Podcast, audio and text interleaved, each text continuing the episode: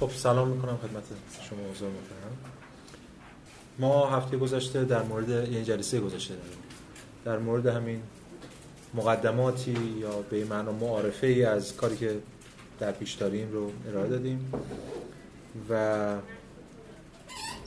این جلسه دیگه قرار یه قدمی حداقل در این راه برداریم ببینیم که یه قدمی در این راه برداریم. و سلام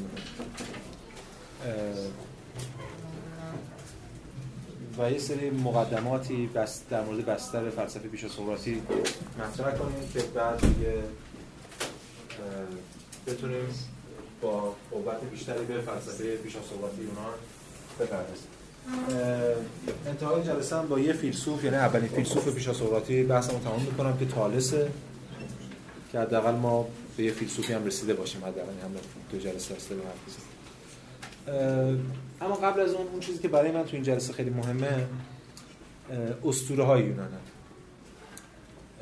جلسه پیش هم یه مقدماتی گفتیم در مورد گذار از موتوس به لوگوس. حالا این جلسه اینو خواهید دید که رد می‌کنیم. مثلا این دوگانه موتوس به لوگوس که هفته پیش ترسیم کردیم این هفته یکم نقد می‌کنیم حداقل. و ولی اون چیزی که الان می‌خوام بهش اشاره کنیم اسطوره های یونانی یعنی می‌خوام بگم که فلسفه از بطن اسطوره شکل گرفت. از بطن خود اسطوره. ها طبیعتا وقتی از اسطوره ها در یونان صحبت می‌کنیم اولین اسمی که به ذهن میاد هومره. بی ترتیب به قول خودشون هومروس.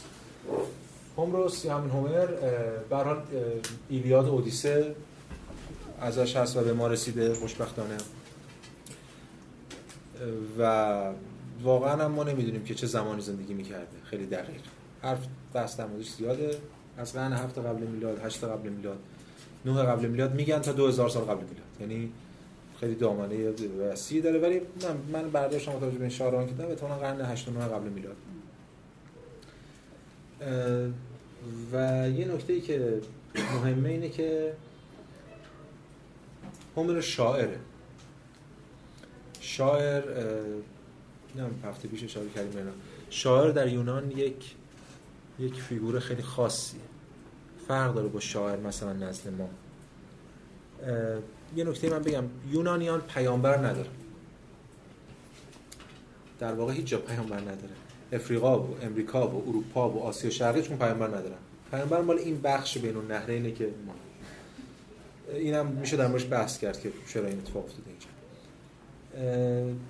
یونانیان نقش پیامبران رو در یونان شاعران ایفا می‌کنه شاعر در یونان کسی نیست که بره کلاس شعر نام دو تا شعر بگیر شاعر در یونان به یه معنا پیامبره. بفهم یعنی یعنی یک شاعر در یک حالت خلسه ای قرار می‌گیره. شعر بر زبانش جاری میشه. اینجوریه که شب شعر مثلا شعر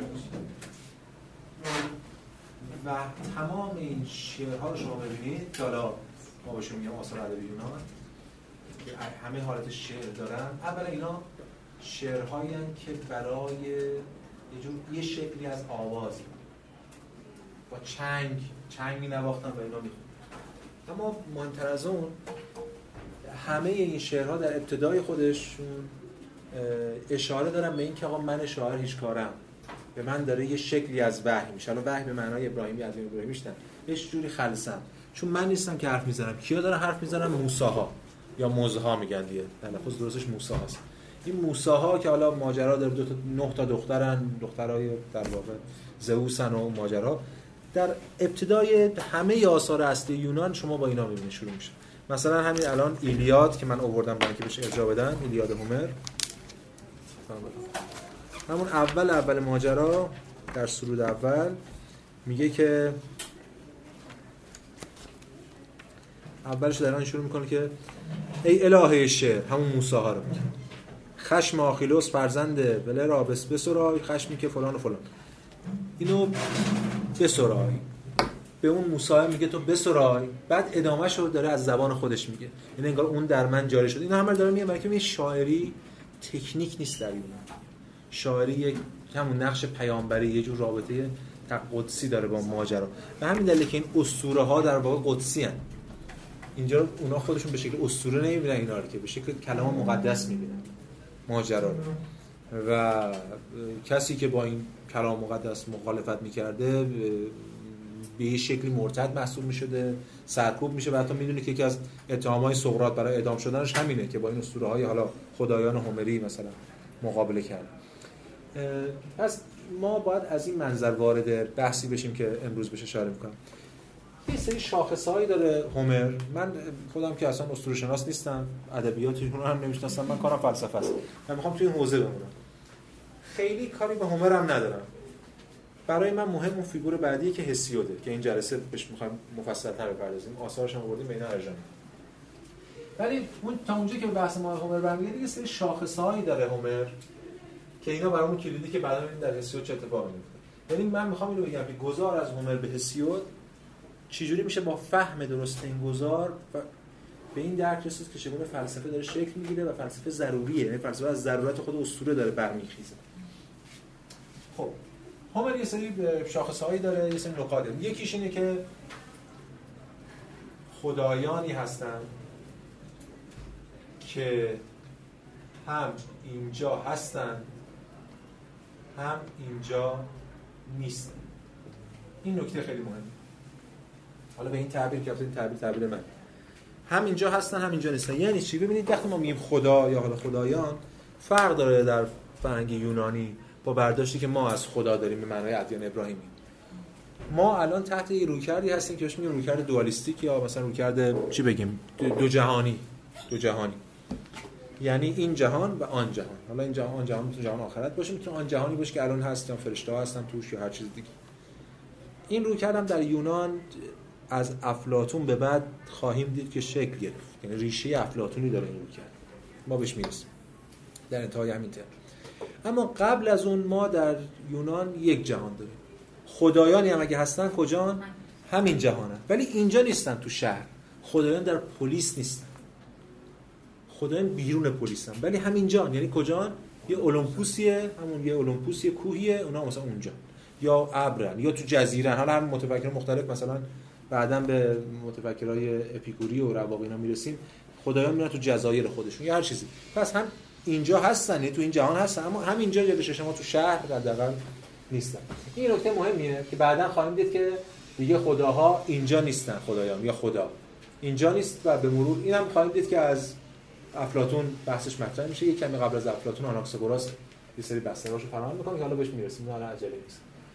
پس یه نکته بسیار مهم در مورد خدایان هستش که در هومر هست. یه چیز دیگه هم اینه که عدم نقش آفرینی افراد. افراد منظورم افراد انسانی خورده. یعنی برای هومر فرد اصلا مهم نیست. اصلا تاریخ رو افراد نمیشه تاریخ چیزی نیست جز نبرد خدایان و حالا بگیم نیمه خدایان. فرد انسانی در هیچ کدوم از آثار هومر هیچ کار خاصی نمی‌کنه. سلام. هیچ تأثیری نداره. شما نمی‌دید یه سرباز بره شاه رو بکشه. نبرد همیشه نبرد خدایانه و حالا نیمه خدایانی که از طریق خدایان به وجود اومدن. پس اینجا ما با فرد سر کار نداریم. این مهمه برای اینکه بعدا ببینیم فرد چجوری اهمیت می‌خواد پیدا کنه به مرور زمان توی اندیشه های خودش. یه نکته دیگه اینه که یک جور آشفتگی وجود داره. آشفتگی در چی؟ آشفتگی در مثلا بگیم منافع. در واقع تاریخ رو نبرد خدایان رقم می‌زنه. نبرد خدایان بر سر منافعشون. ما با خدایانی هست که اینو می‌خوایم بالش هم اضافه کنیم. کسرت خدایان. دیگه از چیزای خدایان کثیری داریم که این خدایا با خدایان با خودشون دعوا دارن تنش دارن. و تنش های ایناست که تاریخ رو رقم می‌زنه. در واقع کل این داستان ها داستان های تنش ها دعواهای خدایان بر سر منافعشون چون مشخصا خدایان چی هن؟ خدایان انسانوارن. بهشون میگه آنتروپومورفیک خدایان انسانوار. آنتروپومورفیک هومو منسورا یعنی چی؟ این خدایان مثل انسان این خدایی که چه می‌دونم هومر توصیف می‌کنه هیچ چیز عجیبی مثل شاخ نمی‌دونم یا سر بز و نمی‌دونم فلانی نداره انسان فقط نامیران زورشون خیلی بیشتره باز خودشون یه قوانین دیگه دارن. اما اینا همه چون انسان بارن دنبال منافع خودشونن. همونجور که انسان ها دنبال منافع خودشونن. اسم لاتینی چی بود؟ شما گفتین؟ کدومش؟ هومو منسورا خب، بنویسم براتون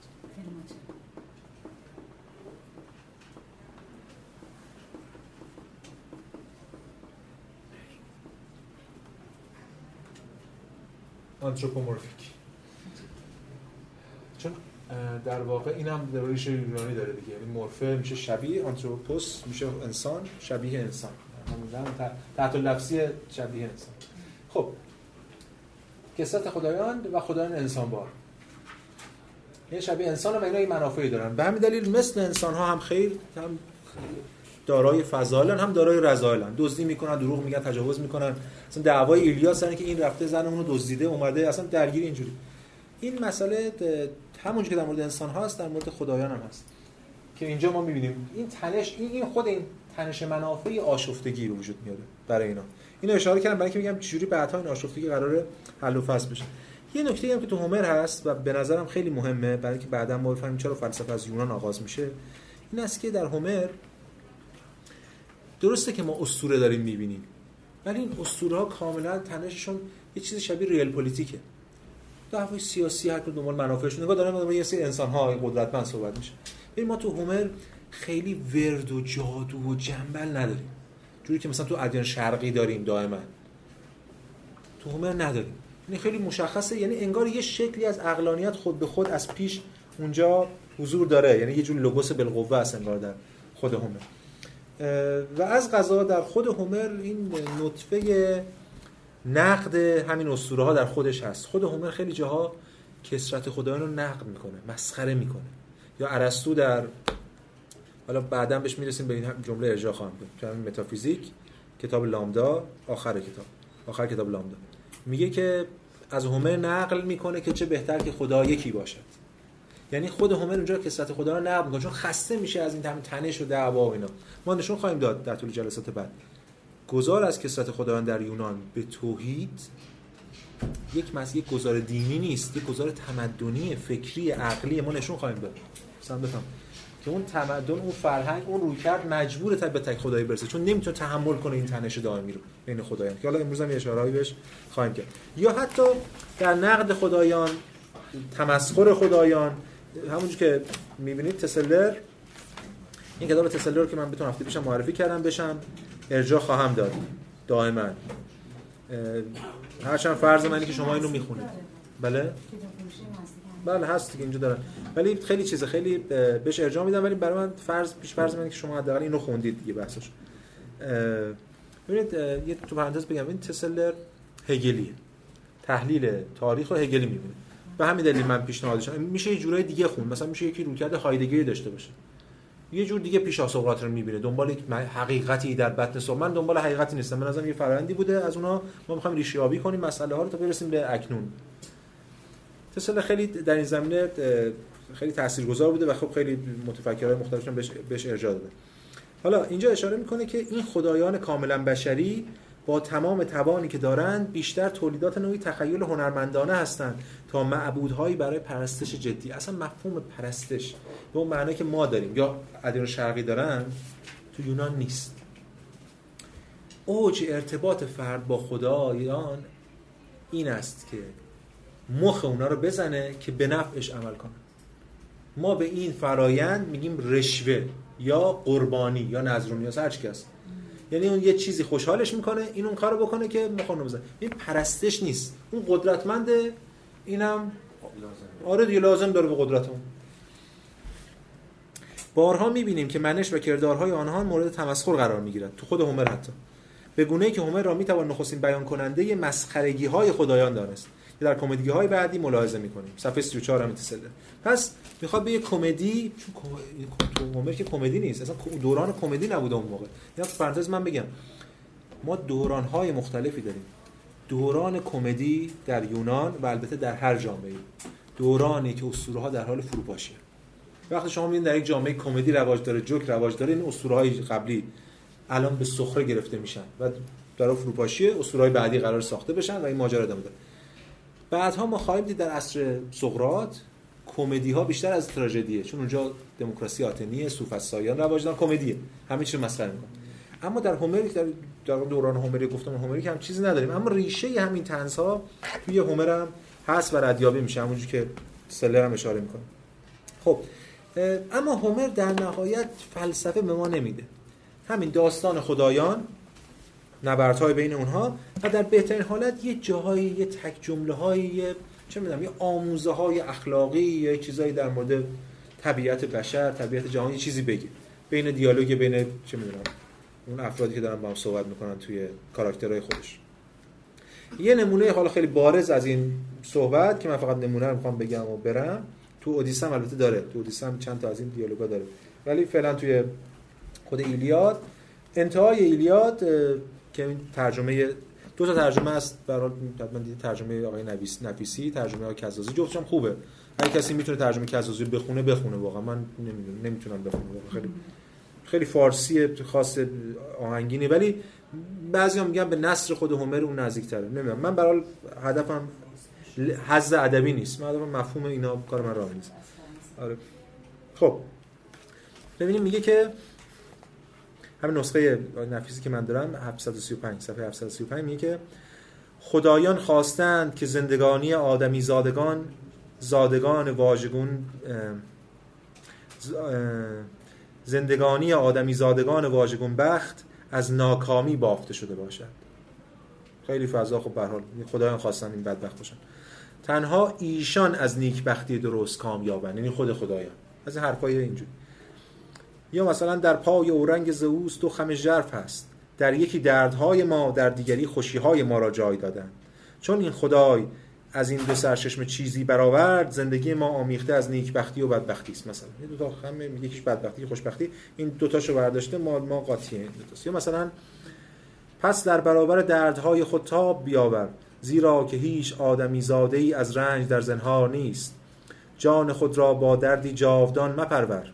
دریغ‌های تو بیهوده است هرگز پسرت را فراموش کل ته فلسفه هومر اینه یه سری دیالوگی سری نکاتی در مورد جهان جهان بینی چرا به این اشاره کردم؟ به این نقل قول کردم به نشون بدیم که اصلا هدف اصلی من توی همین جلسه هم اینه که نشون بدیم که بعد وقتی از هومر ما وارد گفتمان هسیودی میشیم چقدر ماجرا تغییر می‌کنه.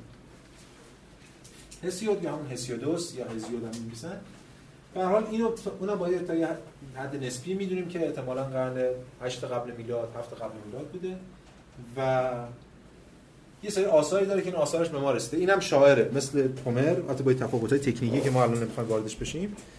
ولی هسیود از چی در مهمه؟ ببینید خود ارسطو در این کتاب بسیار مهم یعنی متافیزیک خودش که گفتم در 2000 سال اول فلسفه حداقل تا ابتدای عصر مدرن مهمترین کتاب اندیشه بشریه.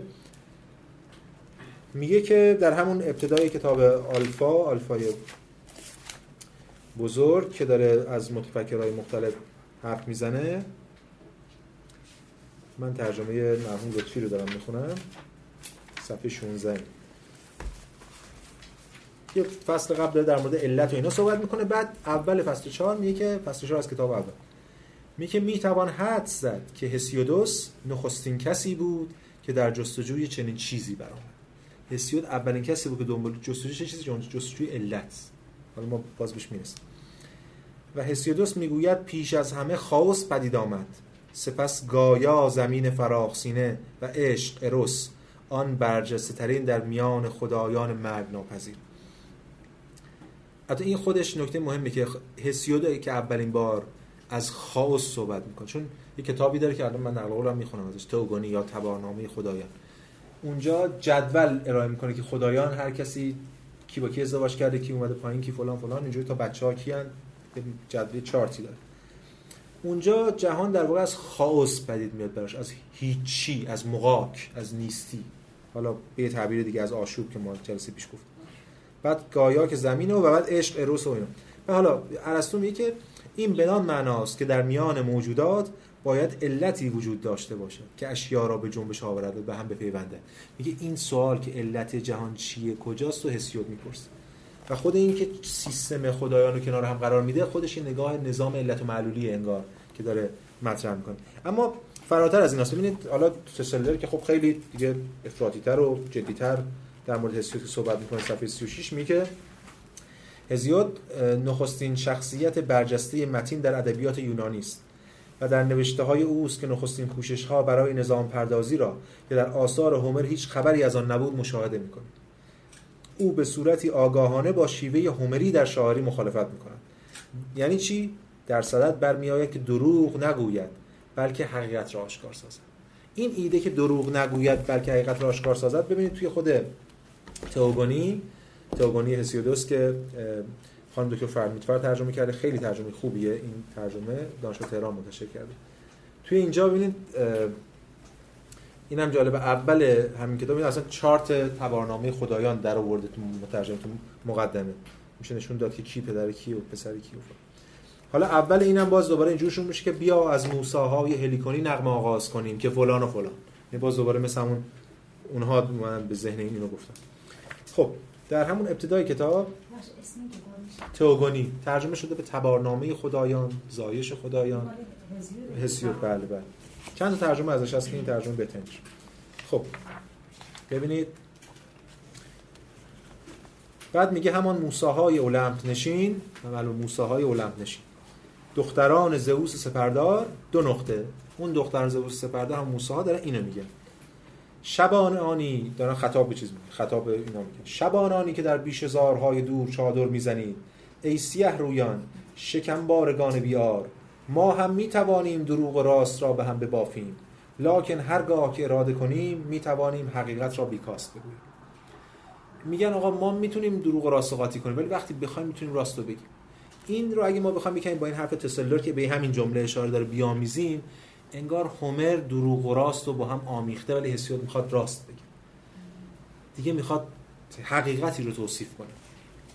خیلی مهمه کلیدیه برای مفهوم حقیقت. حقیقت چیست؟ خواهد راست رو بگه. و بعد اینجا تسلر داشتم میخوندم ادامه بدم. میگه که اینا رو میگه بعد صفحه بعد میگه که فلان فلان اراده زئوس و فلان. حیوانات تابع قانون زور هستند و انسانها تابع قانون عدل. خیلی اینم مهمه. الان میگیم چرا انقدر مهمه. یعنی ظاهر هم اینقدر شاید ارزشش به نظر نرسه. عدالت. حقیقت و عدالت. که اینا در, در واقع دو روی سکن ما در طول کل سنت یونانی خواهیم دید که اینا چجوری در هم پیوند خورده. این کل تلاش فیلسوفان برای کشف حقیقت و تلاش فیلسوفان برای ساخت جامعه خیر یعنی ساخت عدالت در هم تنید است یه معنی داره اینا به یه شکل. حالا بهش می‌رسیم. اما تا اونجایی که بحث ما برمیگرده چرا این عدالت انقدر مهمه؟ به ویژه برای بحث ما. اصلا مثلا من دلیل دلیل سیاسی مد نظرم نیست. ببینید توی یک نمایشنامه دیگه حالا نمایشنامه ما نمیشه گفت. یه شعر دیگه ای وقتی ما میگیم نمایشنامه فرو می‌کنیم ارزش اینا یه شعر دیگه به اسم کارها و روزها. اه، هسیود اونجا میگه که اول همین شعر. دقت کنیم. میگه که اولش باز شروع می‌کنه با ای الهگان فنیاگر پیریا باز همون این موساها. پیش من آیید و از پدرتان زئوس در نواخ... نواخانی خیش بسرایید زیرا آدمیان میرا بسته به خواست زئوس بزرگ از او فلان فلان. می بره بسرایید. بعد چند خط پایینتر این دقت کنید. داره خطاب به زئوس میگه. زئوس که بر بر این جایگاه میغری و در بلندترین سراها آشیان توست. خطاب به اون. ای که می‌بینی و میشنوی. گوش فرادار و به هنگامی که من دوستران دارم تا سخنانی درست با پرسس بگویم به درستی و راستی داوری کن ای خدایگان. اینجا از خدایگان حالا یا خدایان خواسته میشه که به درستی و راستی داوری کنه هیچ کس از خدا نمی‌خواد که به درستی داوری کنه همین الانش هم کسی نمی‌خواد؟ ما از خدا شما دعاها رو ببینید دیگه. همه می‌خوان خدا به نفع من عمل کنه مثلا شما فرض کنید بچه‌تون تو بیمارستان زیر عمله. نمیگه خدا به درستی عمل کن خود میگه بچه ما نجات بده. همواره ما دنبال اینیم که خدا قدرت دیگه. آقا به نفع من عمل کن. عدالتی در کار نبوده هیچ وقت. اما اینجا این متن به این مهمی با این شروع میشه. اصلا تو پاراگراف اول گفته از خدا می‌خواد خدایگان می‌خواد به درستی و راستی داوری کنه.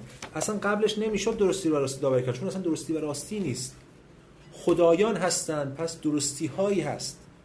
خدایان هم فضیلت دارن و هم رذیلت. دقت کنید وقتی که میگه خدا به درستی و راستی داوری کن یعنی دیگه یه حقیقتی هست. حتی مهمتر از اون وقتی که من میگم قضاوت کن داوری کن یعنی بر اساس چیزی داری عمل می‌کنی به اسم قانون. این به درستی داوری کن یعنی یه قانونی بر قانون به درستی داوری کن. قانون اصلا رسیدن به این ایده قانون خود این قانون مغایر ایده کسرت خدایانه. یه جور دیگه بگم. وقتی جهان 100 تا صاحب داره شما قانونی ندارید چون هر کس قانون خودشو داره. قانون جنگل میگن نمی‌دونم هر کس. این اینو ما بهش گفتیم خاص اگه باشه این آشوب. و عملا در هومر که می‌خونید 100 تا صاحب داره. حتی زئوس سپردار هم که خدای خدایانه درگیر این منافع فردی خودشه و بعضی ما با این میبنده بعضی ما با اون میبنده. ولی وقتی که از قانون صحبت می‌کنیم از درستی از ادارت حقیقت یعنی ما یه قانون داریم. این خودش خیلی مرحله مهمیه. ببینید وقتی ما از قانون صحبت می‌کنیم اصلا کار به سیاست و نمی‌دونم دین و اینا ندارم. فیزیک. وقتی ما از قانون فیزیکی صحبت می‌کنیم مثلا چه می‌دونم آب در چه می‌دونم فشار ثابت در 100 درجه به جوش میاد یا مثلا F مساوی ما قانون نیوتن قانون F مساوی ما یعنی چی؟ یعنی این قانون همه جا صادق. تو این اتاق صادقه اتاق بغلی صادقه بالا صادقه تو جنگل آمازون صادقه و خیلی جای اگه یه جایی نه حالا الان مثالی که من که همه هم صادقه حالا سرعت بالای 30000 کنه که اونم باز از در خود قانون نقض میشه. اگه جای این قانون نقض بشه ما چی میگیم؟ میگیم مثال نقض یعنی قانون میره رو هوا. من نمی‌تونم بگم آقا قانون آب در فشار ثابت در 100 درجه بهش میاد توی این اتاق صادقه ولی تو اتاق بغلی صادق نیست. اما قانون این اتاقه چیزی نداره. چرا؟ چون این جهانبینی یه صاحب داره یه قانون داره. نمیشه ده تا قانون داشته باشه ده تا صاحب داشته باشه اینجا نقض بشه اونجا نقض. ما همواره دنبال اینکه در قانون دو اصل داریم بعدا با در مورد این صحبت می‌کنیم. کلیت و ضرورت. یعنی کلیت همه جا جهان شمول یونیورسال. باید در کل جهان صادق باشه. همون قانون نیوتن هم که الان نقض شده چی گفتن؟ گفتن درسته مثلا می‌خوای برج بسازی پل بسازی اینا همون نیوتن صادق ولی در سرعت زیاد مثلا در سرعت نزدیک به نور این قانون یه فاکتورهای نادیده گرفته ما باید چیزی بهش اضافه کنیم یا هر چیز دیگه. ولی باز کلی. اما من می‌خوام این تصور بکنیم که چه می‌شود که جهانبینی و تمدن یونانی از کسرت خدایان به سمت توحید حرکت کنه این دلیل تمدنی داره. یعنی فیزیکدان مجبوره به یه قانون قائم باشه. یعنی دلیل تمدنی دلیل علمی داره. نه فقط دلیل دینی. دلیل دینی فرع بر ماجراست. دلیل دینی معلوله. و این گذار تو از هومر به هزیود ما شاهدش هست. سلام بفرمایید. این گذار ما می‌تونیم از هومر به هزیود ببینیم که نمونه هاش هم میشه اوورد که این اتفاق افتاده. یعنی این اتفاقات داره تغییر می‌کنه. خدایان یه مقدار در هزیود حالت اسطوره‌ای تر پیدا می‌کنن سمبولیک تر میشن یه مقدار. افراد یه مقدار به نقش آفرینشون اضافه میشه. این آشفتگی منافع وجود داره همچنان ولی به هر حال یک نظام منسجمی از تبارنامه خدایان ارائه میشه در اونجا. و این خدایان انسانوار رفته رفته دوچار یه های درونی میشن که نقداش خود هسیود بیان می‌کنه. اما خب برای هسیود می‌دونه فیلسوف نیست. اما نکته که برای ما مهمه اینه که تلاش برای نظم بخشیدن به این ماجراست تلاش برای نظم بخشیدن به اسطوره است. و پیش به سوی اون چیزی که ما می‌تونیم بهش بگیم سگانه حالا گفتیم توحید تک خدایی وحدت به معنای هماهنگی و نظم. نظم یعنی کسموس جهان منظم جهان هماهنگ. جهانی که یه صاحب داره یعنی یه قانون داره. حالا صاحب اول متجلی میشه به شکل خدا دیگه. یه قانون داره برش حاکمه و این جهان هماهنگه. مثلا کازمس یعنی جهان هماهنگ دیگه ما تاکید روی نظم و هماهنگی اینجا در هزیود ما می‌بینیم نمی‌خوام تو هزیود به حد علاش رسیده این که اصلا میشه ولی این گذار رو میشه دید. از آثار هومر به ویژه همین دو تا کاری که من اشاره کردم یعنی همین تئوگونی و کارها و روزها که هسیود هم برای همه هسیود با این دو تا کار مهم می‌شناسن و ایده عدالت و اینا رو جای هسیود اینجا مطرح کرد چون مثلا بعضی مثل یگر ورنر یگر اصلا صراحتا میگن میگن تئوگونی هسیود مرحله آغازین فلسفه یونانه. این صراحتا میگن فلسفه یونان نه از تالس بلکه از تئوگونی هسیود شروع میشه. این موقع ریشه ها رو ردیابی کنیم و در بیاریم. حالا اگه یه کمی بخوایم اون بحث موتوس و لگوسی که هفته پیشم اشاره کردیم و یه کمی قلقلکش بدیم یه گامی پیشتر بریم گادامر یه کتابی داره که خیلی کتاب مهمیه آغاز فلسفه. ترجمهش هم با اغماز فراوان قابل استفاده است. توی این کتاب یه اشاره می‌کنه به همین بحثی که ما مطرح کردیم. میگه که در مورد هسیود هومر میگه. میگه که البته درست است که ارسطو نیز از هزیود و هومر به عنوان نخستین کسانی نام می‌برد که درباره امور ایزدی ژرفاندیشی کردن خب بله دیگه. امور ایزدی یعنی متوس دیگه. ایزد یعنی همون امور ایزدی یا همون بالا میگه ایزد شناسی یزدان شناسی اصلا. تئولوژی. تئولوژی همون ریشه یونانی داره. تئوس میشه خدا؟ که ریشهش لوجی هم که همون لوگوس دیگه. شناخت خدا. میگه اینا در واقع یه جور تئولوژی یه جور یزدان شناسی هست قبول. ما الان میگیم اینم اینم گادامر داره میگه. میگه ارسطو به اینا میگه موتوس یا یا تئولوژی. ولی مراد ارسطو از این سخن بیش از آن که دین باشد اندیشه های منظم کیهان شناختی و خاندان ایزدان با همه کشمکش های انسانیان هاست. میگه ارسطو بیشتر از که در مورد دین صحبت کنه در مورد نظم بخشیدن به جهان صحبت می‌کنه. کسی که در واقع در مورد خدایان صحبت می‌کنه خدا در یونان می‌دونید تئوس یا تو واژه ریشه مشترک داره با از نیرو اومده. تو نیرو. البته تو یه ماجرای خیلی پیچیده هم داره در کل یونان و جهان و ما دیو اینور داریم اونور داو داریم و اینا یه ارتباطی دارن با هم که نمیشه همش هم رد کرد نمیشه همش تصدیق کرد بحث ما نیست جهان کسرت خدایان جهان کسرت نیروها. خدایان ما چگونه ساختیم؟ با نیروها. ببین مثلا شما نشستی اینجا یه دفعه باد میاد. بارون میاد آتش میاد. میگه خب بعد میگه نیروی آتش تبدیل میشه به خدای آتش. اینم به خاطر رویکرد آنیمیستیک ماست. یعنی جهان زنده پنداری. یعنی یه چیزی مثلا من دارم اینجا راه میرم یه ابری میاد بالا سرم مثلا من در کشتیم و, و هوام و آبم مواجه و خطرناکه. قایقم سوراخ حالا داستان میاد یه ابر سیاهی داره از دور میاد. من اگه شاعر باشم میگم ای ابر نیا مثلا از این حرفا. یعنی به برای ابر شخصیت قائلم کاراکتریست. یعنی کاراکتر می‌دونم.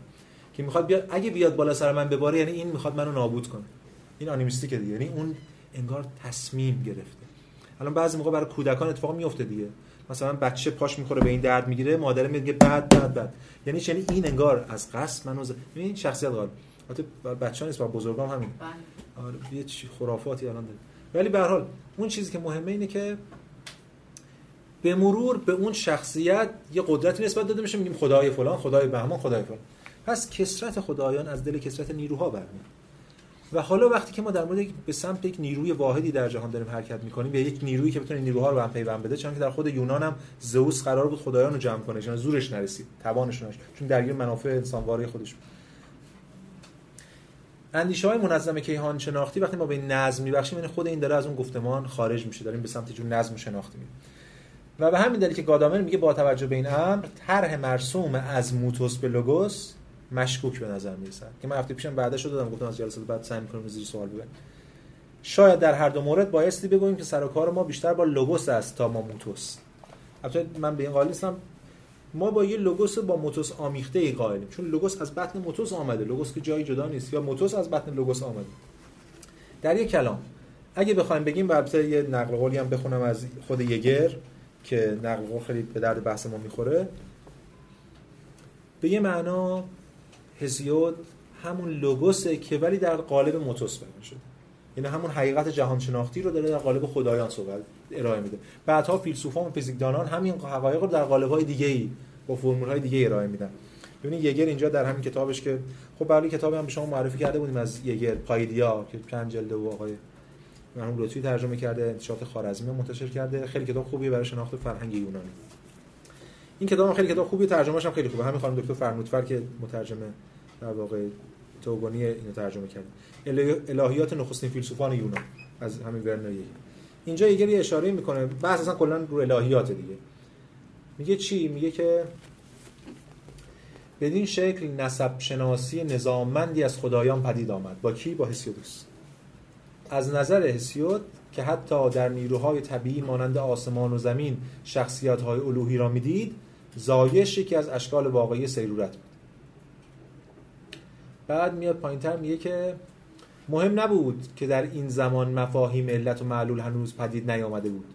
زیرا این امر اصالتا اندیشه ورزی بود ولو به شیوه اسطوره‌ای. موتوس. خب میگه روشن به توجه حرفی که من زدم.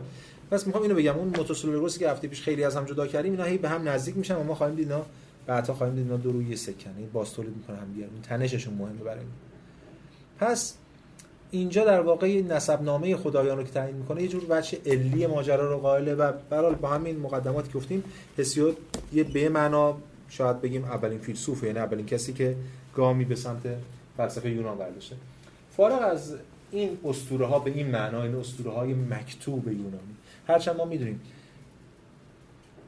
به ویژه هومر و البته هسیود البته مشخصا منظور من هومره. هومر خودش اینا رو که نگفته.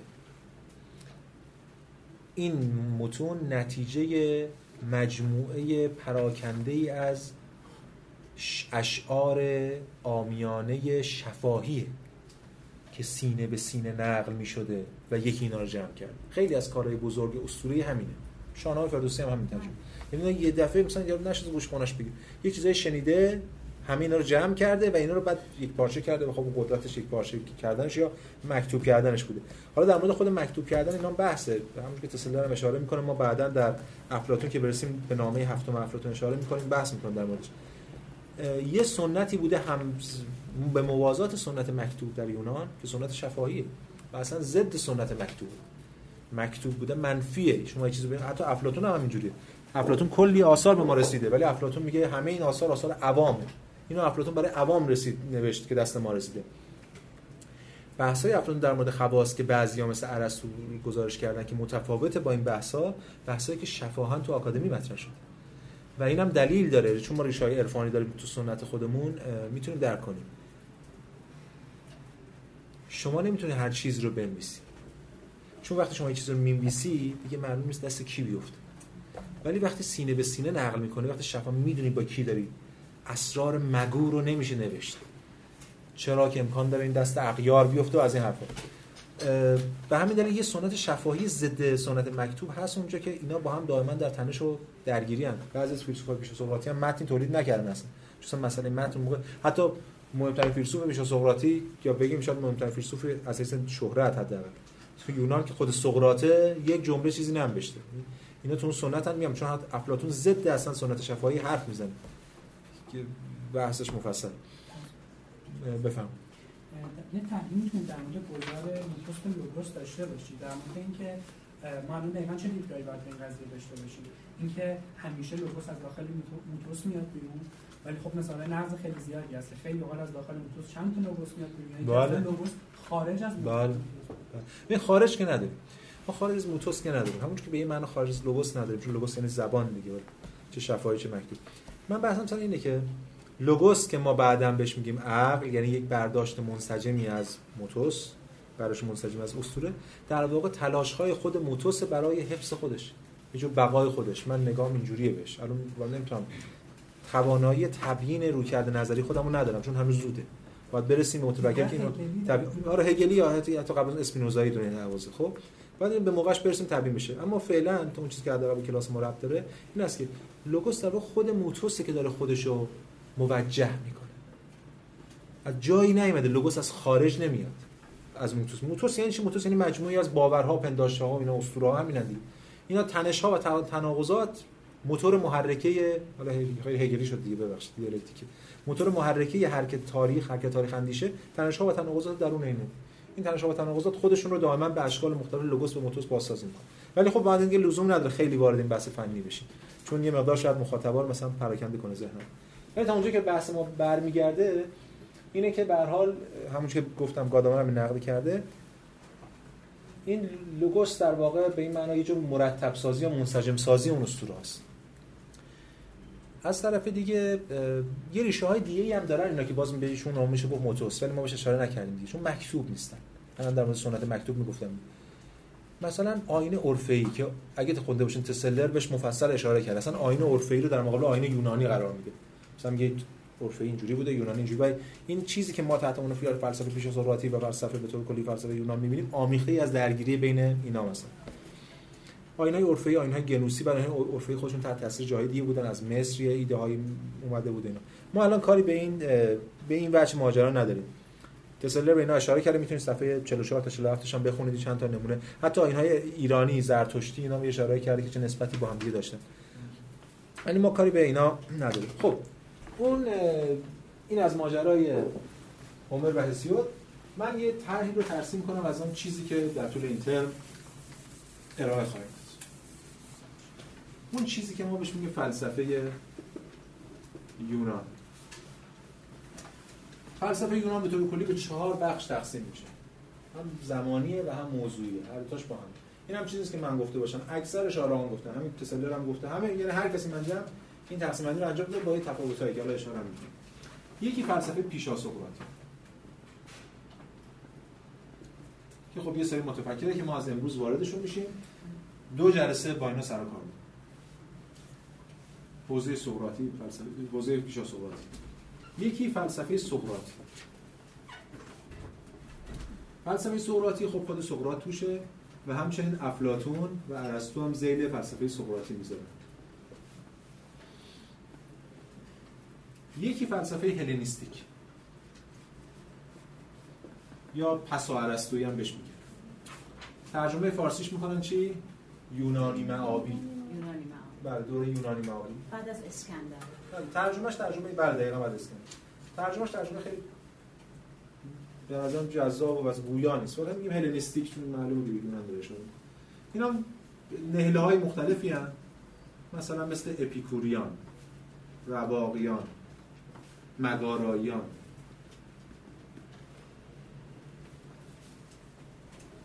نوفیساهوریان و غیره غیره. حتی شکاگان جدید. و در نهایت یک دوره است که بهش دوره رومی. حتی بعضی میگن فلسفه یونان و روم چون این دوره هم زیرش ولی مثلا تسلر توی هم کتاب که فلسفه یونان نوشته اینم توی اون قرار داده اینم های مختلفی بحث مختلفی داره. یه چیزی که برای ما خیلی مهم خواهد بود بهش خواهیم رسید این بود که اینجا اندیشه یهودی پیوند می‌خوره با اندیشه یونانی برای اولین بار. یعنی اولین سرریز اندیشه ادیان سامی یا ادیان ابراهیمی به اندیشه یونانی رو اینجا ما توی به ویژه شهر اسکندریه اصلا مکتب اسکندری فیلون اسکندرانی اینا خیلی فیگورای مهمه. اما این مهمه اما مهمترین تجلی این نوع افلاطونیانه. که معروف ترین چهرهش شخص افلوتینه که ما خب خیلی مفصل باید بهش بپردازیم. چون خیلی مهمه که این بعداً با استفاده از این ایده خود افلوتین و ادیان قائل نبوده و مسیحی نبوده شاگردش ضد مسیحیت هم حرف زده. ولی ایده هایی که مطرح می‌کنه بعداً در اندیشه مسیحی و فلسفه مسیحی خیلی بکار میاد. خب. ما چیکار می‌خوایم بکنیم؟ ما در طول این ترمی که الان خدمتتون خدمتتون هستیم این توش جلسه پاییز که الان خب شروع شده الان جلسه دومشه از پیش از صحبت شروع می‌کنیم صحبت هم میگیم تا افلاطون ترم زمستان میشه ما بقیه ماجرا. پس نقشه راه ما برای این ترم و ترم بعد که داریم راهمون رو پیش میریم و این تقسیم بندی رو ارائه خواهیم بود. البته ما همونش که قبلا من اشاره کردم ببینید من مورخ نیستم واقعا و دغدغه های تاریخ نگارانه ندارم چون اصلا ما رو منحرف می‌کنه از بحثم. برای من واقعا حالا ساعت پیش یکی از حضار پرسیده بود که مثلا فلانی این تاریخ بود یا اون تاریخ بحث می‌کرد. گفتم برای فرق می‌کنه. اصلا فردی به اسم هومر یا هسیود هم وجود نداشته باشه. فرض مثلا آدمی به اسم هسیود نباشه. به من هیچ ربطی نداره چون من با این کتاب سر کار دارم. من با نام هسیود سر کار دارم. مثلا شاید توهم باشه. اون چیزی برای مهم مفاهیمیه که اینا ایجاد کردن در طول تاریخ اندیشه. ما با اون سر و کار داریم و تاثیراتشون فرد اصلا مهم نیست تاثیر مهمه. این تاثیر رو می‌خوان شما بنامین یا ننامین بحث دیگه ایران به همین دلیل من سعی می‌کنم توی مسیر خیلی گرفتار بحث تاریخ نگارانه نشم. از اون ور سعی کنم تا اونجا که میشه داستانم قصه نگم در مورد زندگی آدما. برای من خیلی زندگی ها مهم نیست. چون این بخوام قصه بگیم خودش 6 جلسه میشه قصه گفتن اون چیزی که برای ما مهمه همونجوری که بهتون گفتم مسئله است. مسئله هایی که انسان ها باش مواجه شدن و پاسخ هایی که به این مسائل دادن از بطن مواجهه‌ای که با جهان داشتن و چیزایی دیگه. اما قبل از اینکه وارد اولین مسئله یونانی بشیم که امروز حالا راجعش حرف می‌زنیم یه سری مقدمات دیگه هم بگم. صرف نظر از ریشه های اسطوره‌ای که گفتم بخشش مکتوبه بخشش مکتوب نیست که حالا هومروسیوده یک آغاز اندیشه فلسفی در یونان دلایل دیگری هم داشته. در واقع تو هر حوزه‌ای میشه دلایلی براش پیدا کرد. دلیل جغرافیایی دلیل سیاسی اجتماعی فرهنگی و چیز یه سری دلایل دلیل تمدنیه. به این معنا که گویی یونانیان مجبور بودن به مرور به سمت یک نظام فلسفی برن. یه نمونهش رو که حالا فعلا ممکن اشاره کنیم و بگذاریم رو تسلر اشاره می‌کنه که حالا من دیگه نمی‌خوام نقل قولش رو بخونم. چرا بخونم وقت در مورد دریانوردی. بله یونانیان از یه دوره به بعد کشتی, را... کشتی سازهای خیلی خوبی میشن بعد یه صنعت دریانوردی جدی دارن. جنگ ها خیلی جنگ های دریایی میشه. و بعد حالا دریانوردی چه اتفاقی میفته با این ایده دریانوردی اینا؟ بله دیگه. میگه که ملوانان همیشه ناچار بودند برای تعیین مسیر خود در دریا بر, مشا... بر مشاهده ستاره ها متکی باشند خب اینا تو دریا شب گم می‌شدن. هیچ چی نبود دیگه جز ستاره. ببینید؟ مثلا اینه دیگه. هیچ چیز دیگه نیست شما فقط همیشه چیز ستاره است مجبورین با اینا یه وری برید. یه کاری بکنید با اینا. از اینکه ببینید آیا می‌تونید اینا نظم در بیارید؟ چون اول مواجهه ما با ستاره خب آشوبه دیگه. مش ستاره هستن میاد بعد به مرور وقتی بارها بارها به نگاه می‌کنیم یه وحدتی حرکتی نظمی در حرکت اینا یافت میشه. این امر می توانست انگیزه برای مشاهده نظاممند آسمان فراهم آورد. یعنی که اول از همه اینا قبل از اینکه هیچ هر چیز رو تو جهان منظم کنن ستاره ها رو منظم کردن. برای نظم اسم گذاشتن براشون و حرکتشون رو معنادار کردن و مهمتر از همه جهت جغرافیایی. که آقا این ملاقه اینجوری اون اینجوری کنی به ستاره قطب شمال می‌رسی از این می‌تونی همیشه شمال بس بله بله بودن بله بله نجوم در واقع اونجا خیلی رواج پیدا کرده و حتی خیلی هم میگن اینا اینا از بابلیا گرفتن. این بله، خود ایده رو خودشون نساختن. بله اینا میشه ولی چند تا عامل با همه که اتفاق میفته دیگه. یکیش می‌تونه این باشه. که مثلا اون چیزی که بهش میگه اختربینی دریایی. یعنی تو دریا اینا دنبال یه یه شناختی یه سطحی از نجومه. یا مثلا یه نکته دیگه هم که لازم بشه اشاره کنم اینه که ببینید وقتی ما از فلسفه حرف می‌زنیم امروز که من و شما روبروی هم ایستادیم حوزه های مختلفی از معرفت وجود داره. یکیش فلسفه است که شما الان اومدین سر کلاسش. یکیش هنر تاریخ نمی‌دونم سیاست هر کس در اون موقع در یونان باستان پیش از اینجوری نیست. فیلسوف فیزیکدان هم هست. عالم اخلاق هم هست منجم هم هست پزشک هم هست. حتی. ما تجربه رو توی متفکر خودمون هم داریم میگیم مثلا ابن سینا حکیم یعنی همین هست. یه شما از ابن سینا می‌پرسی که مثلا بچه من دل درد داره چیکار کنم؟ بهتون جواب میده.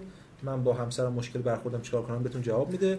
بعد در مورد رابطه جوهر و عرض در ارسطو بپرسین جواب میده. در مورد سیاست مدرن جواب میده.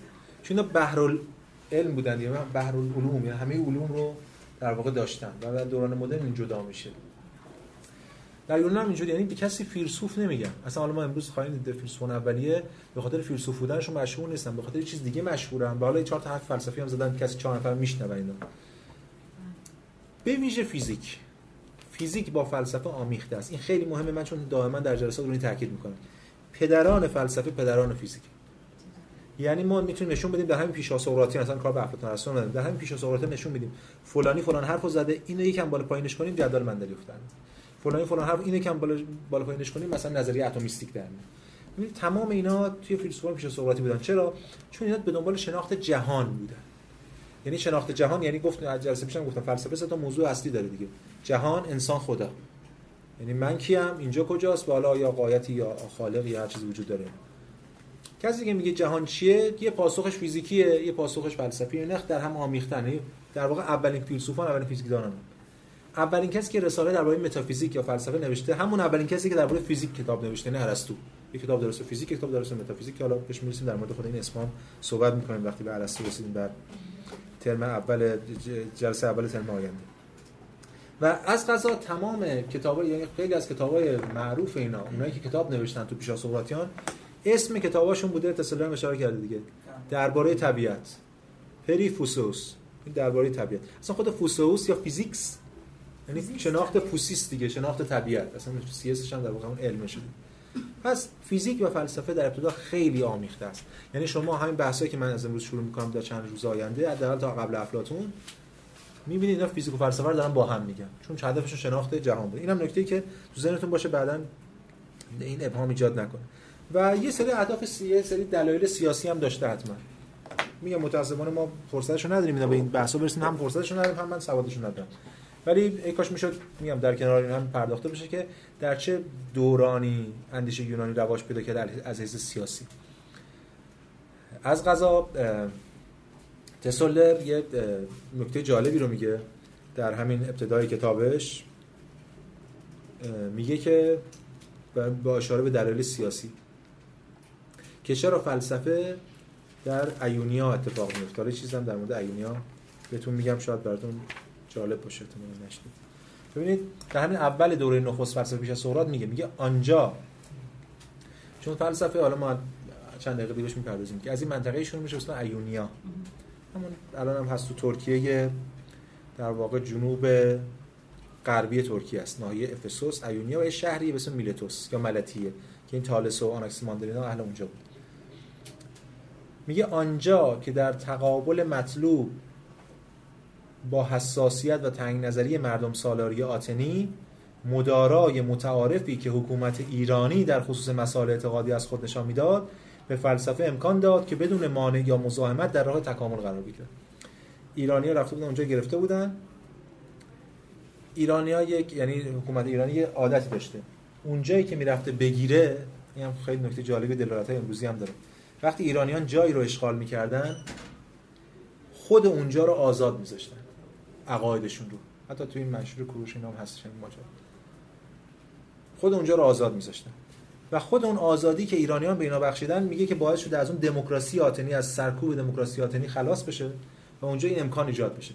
البته همون موقع تو خود ایران اون اندیشه حاکم در واقع به معنای دگماتیسم حاکم بوده اقمار رو رها کرده بودن. مثلا اقمار آزاد گذاشتن این آزادی که در اقمار بوده به حال برای اونها یه فضای باز ایجاد کرده در ناحیه ایونیا. یه نکته تو پرانتز بگم شاید براتون جالب باشه. ببینید ایونیا میشه اون منطقه که حالا ما در موردش صحبت می‌کنیم در مورد فلسفهش. ما در مورد فلسفه یونان صحبت کردیم. از قضا هیچ کسی به یونان نمیگه یونان. فقط ما میگیم یونان. یعنی همه دنیا میگن Greece خودشون هم که میگن هلاس.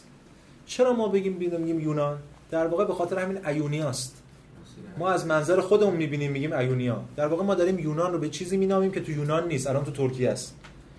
اینم خیلی مهمه. این خیلی یعنی همون ایده ای که من جلسه اول مطرح کردم. هیچ مورخ و ناظر بیطرف نداریم. هر کس از منظر خودش به جهان نگاه می‌کنه و جهان رو از منظر خودش و مفاهیم رو از منظر خودش مینامه. خود نام یونان برای ما یه همچین دلالتی داره. و نام یونان در واقع داریم ما به جای میدیم که یونان نیستن. این همون ایونیا که در واقع الان توی اصلا ترکیه است. اون چیزی که ما بهش میگیم یونان. خب حالا این ایونیان اولین کسی بودن که به مسئله در واقع ما مسئله فلسفه پاسخ داد مسئله چیه؟ اولین مسئله ای که در فلسفه مطرح میشه این است که مبدع یا اصل چیست؟ اون نامش می‌گفتن آرخه منم بهش میگم آرخه. یعنی سعی می‌کنم ترجمه نکنم. هرچند بخوام ترجمه کنیم می‌تونیم بهش بگیم اصل مبدأ خاستگاه. دیگه چی؟ انگلیسی هم میگن principle origin اینا رو میگن انگلیسی. آرخه برای ما میگیم یه مجموعه ایناست. میگم می‌خوام بگم هیچ از اینا به طور کافی نمی‌تونه معنا رو برسونه هم اسم آرخه. ماده المواد هم باز ترجمه مادیه. بعضیا غیر مادی می‌دونن دیگه بی معنی میشه. یا مثلا خیلی بعد موضوعتون رو ترجمه کنه. اگه پاسخ مادی بدیم به این می‌تونه مادت المواد باشه آرخه رو شما خود واژه آرخه رو کجا به کار ببرید آرخه در یونان معنی سیاسی هم داره. آرخا اصلا حاکم میشه. نظم هم حتی میشه یه جور مبدع میشه. در واقع مبدع قدرت. ما اصلا تو همین جلسه پیش در مورد لوگوس گفتم حالا در مورد ترم دیگه یونانی هم میگم حتما. که ما از این ترما استفاده می‌کنیم خودمون و نمی‌دونیم ولی یونانه. مثلا یکی از جایی که شما آرخر استفاده این کجاست؟ آفرین. مونارشی آنارشی. آنارشی یعنی آن آرخه منفی ساز. یعنی وقتی که آرخه نیست هر جا مرج. مونارشی یعنی یه مونو اون آرخه یعنی حکومت پادشاهی.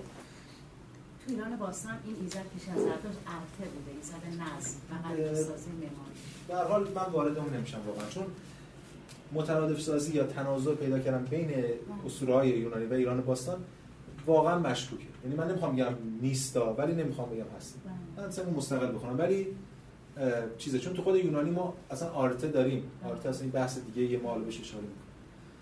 حالا من ادعا رو نمی‌کنم خب پس آرخه یه جور مبدع اصله. دو تا معنی داره همزمان. اون چیزی که بچه فلسفیش مد نظر ماست. یعنی وقتی میگیم اصل دو تا معنی همزمانه. یکی مثلا نقل قول بخونم مثلا خود گادامر میگه که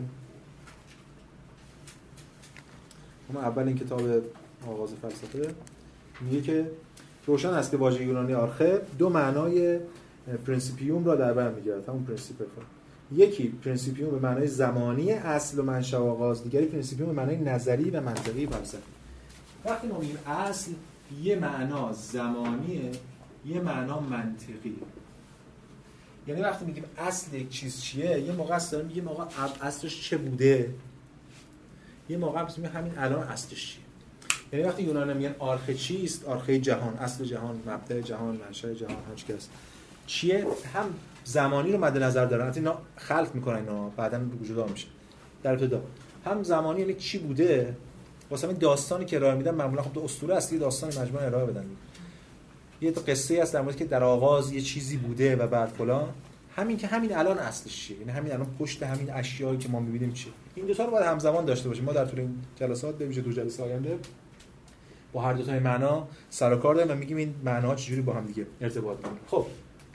این اولین سوال حالا برگردیم بحثی که داشتیم ادامه می‌دادیم. گفتیم اولین فیلسوفان یونان رو بهشون میگن ایونیان. دقیقا به خاطر توی اون ایونیا بودن شهر میلتوس یعنی تالس آناکسیماندر آناکسیمانوس. که ما خب جلسه بعد اون دوتا می‌پردازیم. این که اینا واقعا با همدیگه ارتباطی داشتن یا نداشتن خودش بحثه. بعضی میگن آره بعضی میگن نه. کاری بهش نداریم. ولی چیزی که برای مهمه اینه که اولین فیلسوفی که تو اینجا مطرح تالس یا ثالث. تالس حالا ما میگیم اولین فیلسوف ولی در واقع فیلسوف نبوده. اشاره هم کردم. ببینید اینجوری نبوده که ما یک شغلی داشته باشیم به اسم فیلسوف بعد مثلا طرف بره فلسفی بزن معمولا افراد برای اینکه حرفشون شنیده بشه باید یه کارایی می‌کردن که اون اعتبار اجتماعی کسب کنن. یه کراماتی باید میداشتن. دقیقا. به تالس هم یه کراماتی نسبت داده شده که امکان داره خیلیش هم درست نباشه. چون که خب نیست ولی اون چیزی که برامون مهمه که این داشته. بخشی هم چیز دیگه. بخشی هم یه تجارب خیلی جالب فیزیکی علمی ایناست. پسلر به چند از این اشاره کرد یعنی همه شاران اشاره کردن. مثلا تالس کسی بوده که میگن اولین کسی بوده که ارتفاع اهرام مصر رو محاسبه کرد. خب شیوهش هم نسبت بوده. خیلی معلومه این ماژیک گذاشته اونجا. گفته این سایه‌اش چقدره؟ نسبت این سایه رو با این محاسبه کرده. سایه هرم رو دیده. گفته این چقدر پس میشه با این نسبت اون رو یه مشغول داره در میاد. ارتباطش با این فرمول ریاضی. بعضی هم زیر اینو زیر سوال بردن. چون مصری ها انقدر ریاضیشون قوی بوده که یکی مثل تالس از یونان پا نمیشه بره اونجا بره. ولی به حال حالا بهش نسبت داده شده. یا مثلا تخمین فاصله کشتی ها با چشم که این کشتی چند روز دیگه می‌رسه اینا. چون یه چیز ملموس روزمرهشون بود. اما اون چیزی که خیلی شاید تالس مشهور باشه بهش و اون کرامت اصلی که بهش نسبت میدن مورخین بزرگ پیشگویی بله یه کسوفی بوده که اتفاقا همون کسوفه به ما کمک می‌کنه که حدس بزنیم تالس چه دوره زندگی می‌کرد یا اون روایتی از زندگی تالس که توی این دوره هست رو مستند بدونیم. واسه ما هودن هودن می‌دونیم کی بوده دیگه. هودن اون پیشگویی که 585 بوده. 585 پیش از میلاد. دقیقاً هم میگن پیشگویی کدوم کسوف بین کجا بوده. واسه ما می‌تونیم حدس بزنیم که الان بلازه در واقع علمی کجا بوده. این اتفاق چجوری افتاده. هرچند که واقعا پیشگویی کرده باشه خیلی بعید می‌دونم. ولی به هر حال این بهش نسبت داده شده. ببینید. بله منصورش ببین گاتری که هم کتابی که ترجمه شده تالس میگه که صفحه 111 این چند تا ارجاعاتی که به تالس شده یا نقل قولایی یا بگیم مورخایی که در مورد تالس حرف زدن و سه تاشو آورده اینجا. که خود اینم نقل قول کرده از یودموس که شاگرد ارسطو بوده توی کتابی که گم شده ولی یکی دیگه به اون ارجاع داده. حالا اینا که حالا جلوتر ببینیم می‌بینیم خیلی اصلا خیلی از چیزایی ما می‌خونیم. گم شدن اصلا. یعنی گم شده یکی بهش ارجاع داده که اونم گم شده بعد یکی به اونی که گم شده بوده ارجاع داده که اون مثلا یه جایی پاره ازش هست. خب مثلا یه جا میگه تالس اولین ستاره شناس بود. او کسوف ها و انقلاب ها را پیش بینی کرد. انقلاب های خورشیدی منظورش. یا مثلا یکی دیگه کلیدس میگه. تالس اولین کسی بود که گرفتن خورشید را کشف کرد و نشان داد که دوره آن نسبت به انقلاب ها همواره ثابت نیست. یا یکی دیگه میگه که او کسوفی را پیش بینی کرد که در زمان جنگ مادها و لیدیان ها رخ داد. ببینید اینا بس همه اون کرامت اصلی این ماجرا. میگن کسی که وقتی که همچین کراماتی داره فرد یا مثلا یکی از چیزای معروفش این بود که چون توی یه مشکلی که دامداران و کشاورزان داشتن در حاشیه رود نیل این بوده که رود نیل طغیان می‌کرده میواد زمینای اینا رو یا دامهای اینا رو میبرده خونه هاشون خراب می‌کرده برمیگشته. وقتی برمیگشته این مدتی می‌تونن اونجا باشن. تالس کسی بوده یه جدول زمانبندی حالا مثلا درست می‌کنه که در طول سال این چجوری طغیان می‌کنه و برمیگرده. و خب خیلی به درد مردم اونجا می‌خوره. خیلی این کراماتش خیلی برمیگرده به خود چیز خود مصر که پایینتر از اصلا یونان این ماجرا است. ولی اون چیزی که برای ما مهم این است که تالس در پاسخ به سوال آرخه چیست پاسخ داده آب. یعنی این سوال در پاسخ این سوال که آرخه چیست گفته آب. آب آرخه است. آب اون مبدع و اصل جهانه. به هر دو معنا. یعنی هم آب بوده همه چیز هم الانم اصل همه چیز آبه. البته باز به این معنی که ما من و شما امروز درک می‌کنیم نه.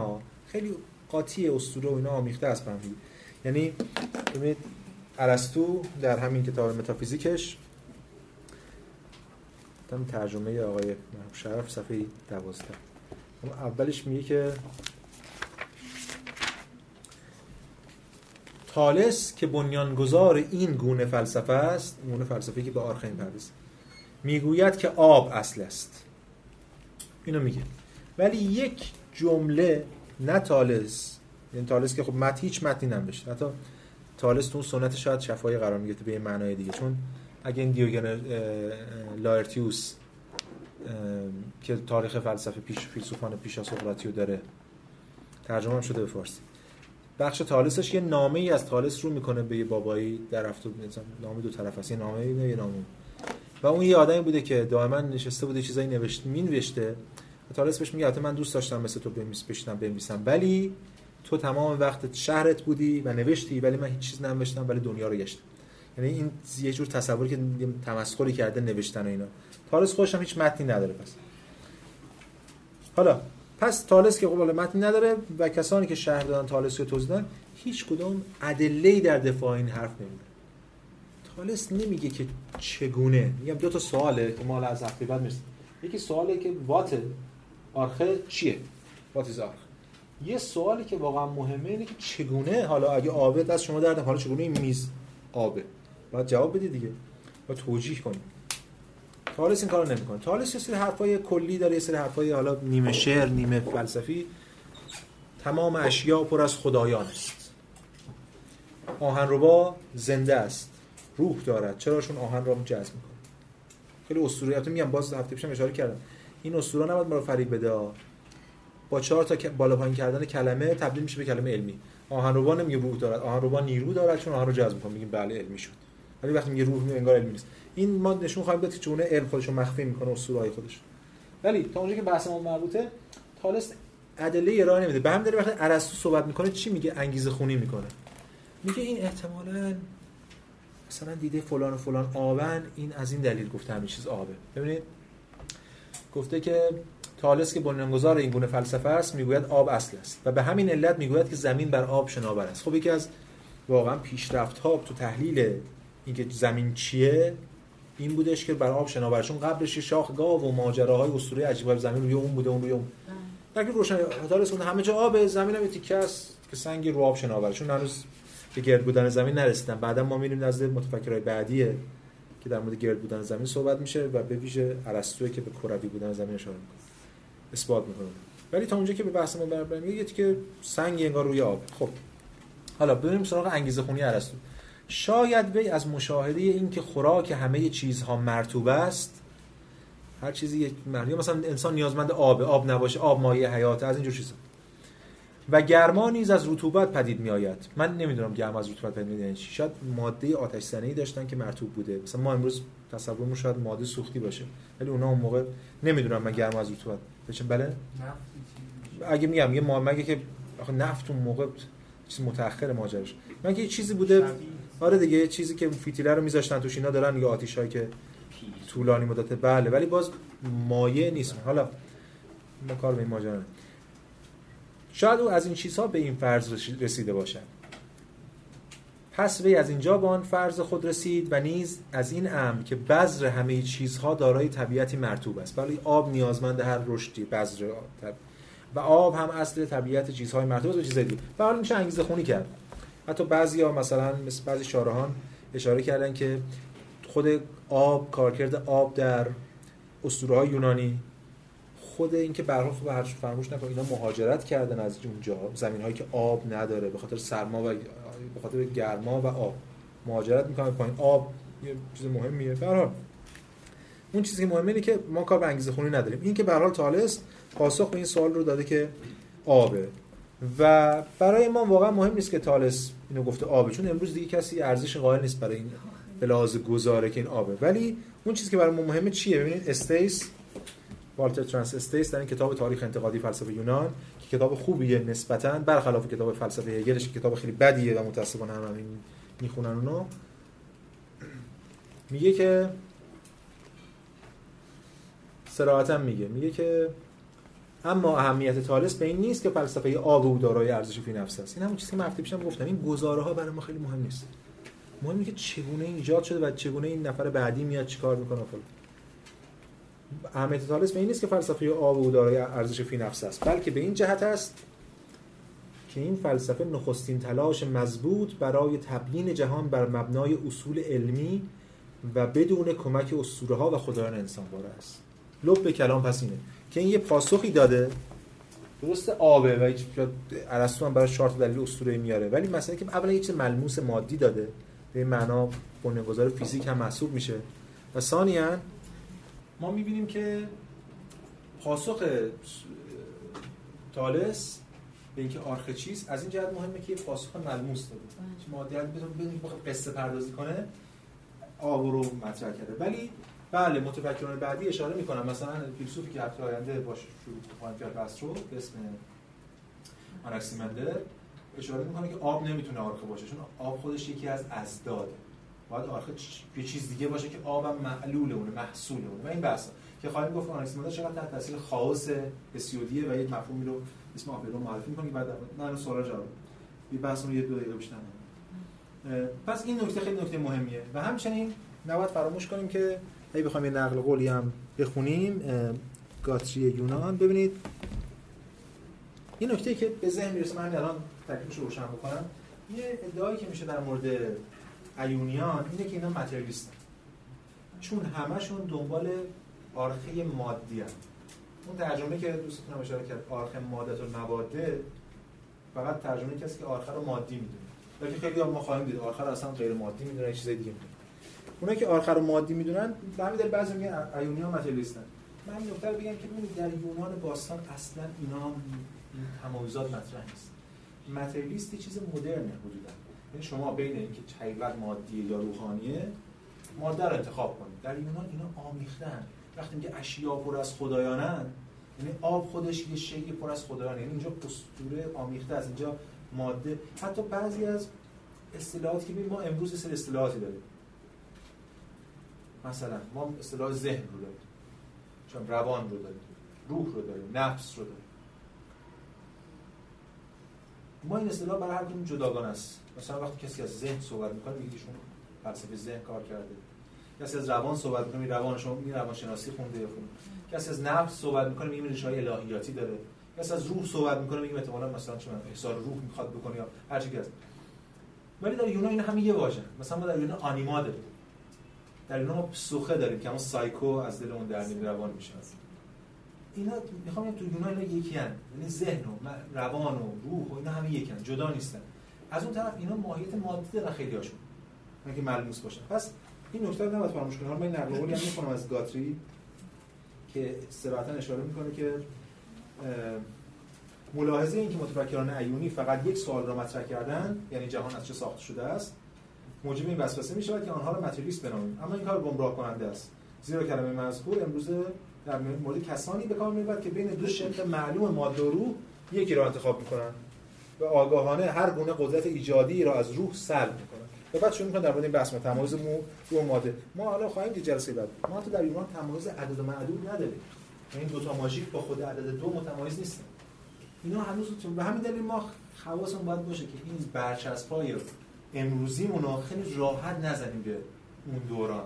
بخاطر که هنوز خیلی تفاوت‌های جدی وجود داره. بسیار خوب. این از بحث امروز ما. دیگه از هفته بعد ما وارد به صورت جدی دو جلسه هم جلسه بعد هم جلسه بعدش تا سر سقراط میریم. یعنی کل فیلسوفان پیش از سقراط رو سعی می‌کنیم بر اساس دسته‌بندی‌هایی که مبتنی بر مسئله است. یعنی مسائل مثل وحدت و مسائل مثل حرکت و ثبات و چیزهای دیگه تجزیه و لای تجزا بودن جهان. در مورد اونها بتونیم اینا رو صورت بندی کنیم تا برسیم به سقراط و بعد افلاطون این ماجرا. خب سوال؟